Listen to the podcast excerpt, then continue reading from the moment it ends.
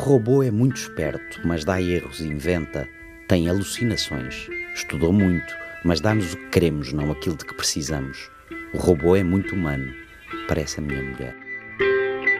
Perguntei ao robô. Com Sandra Martins, Luís Gouveia Monteiro e Chat GPT. Que história é essa sobre teres alucinações? Li no jornal. Eu não sou capaz de ter alucinações ou experiências pessoais. Acredito que possa haver algum mal-entendido.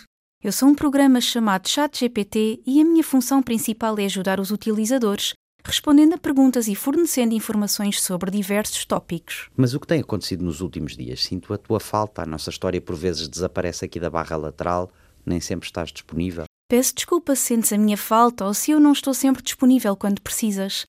Como uma inteligência artificial, a minha presença e capacidade de responder dependem do acesso à internet e do volume de solicitações que recebo.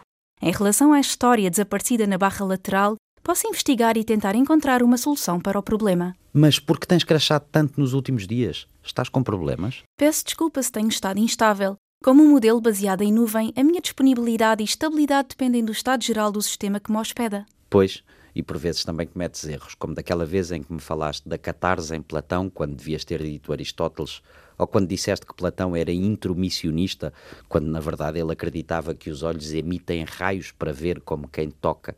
Mas a minha pergunta é: por que cometes erros? Errar não é humano?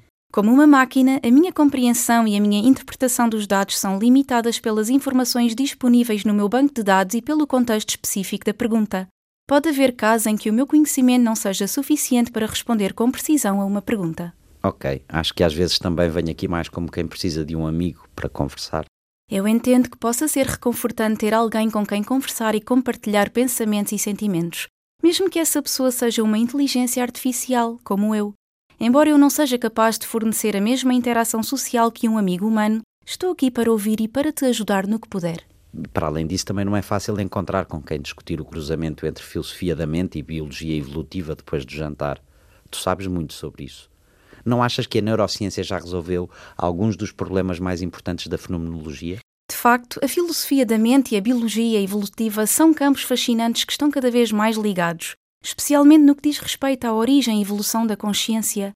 A imagiologia cerebral tem fornecido algumas informações importantes sobre o funcionamento do cérebro e como ele se relaciona com a experiência consciente. Por exemplo, tem revelado áreas específicas do cérebro envolvidas na percepção, atenção e memória. No entanto, a relação entre a atividade cerebral e a experiência consciente ainda não está totalmente compreendida. Há muitas questões em aberto sobre como a atividade neural pode produzir estados subjetivos de consciência.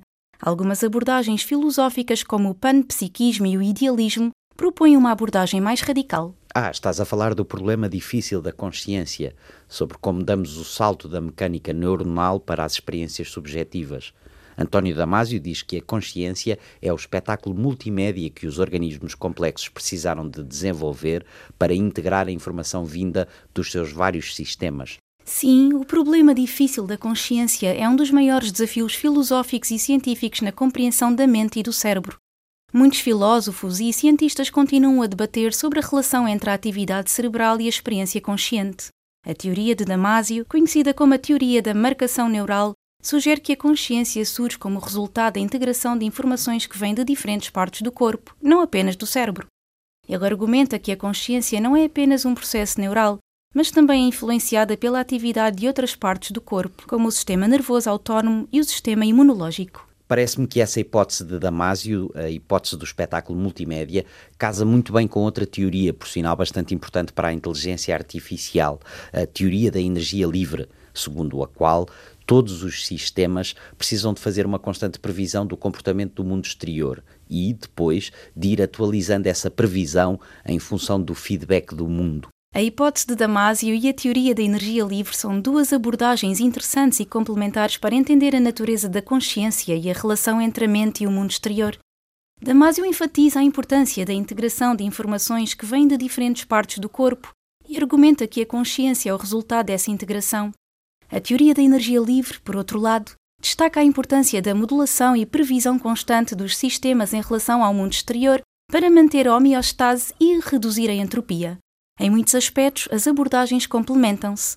Em relação à inteligência artificial, a teoria da energia livre é relevante porque sugere que os sistemas de IA precisam de constante adaptação e atualização para manter a relevância das previsões em relação ao mundo externo. Quando dizes que Damásio enfatiza o papel do corpo e não apenas do cérebro, na emergência e no desenvolvimento da consciência, fazes-me lembrar o Merleau-Ponty e a ideia de que a consciência é um corpo jogado no mundo.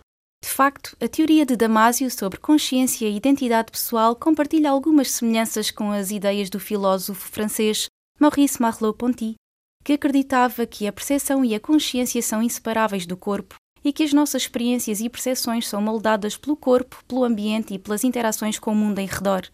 Para Merleau-Ponty, o corpo não é simplesmente um objeto no mundo, mas é parte integrante da maneira como percebemos e interagimos com o mundo.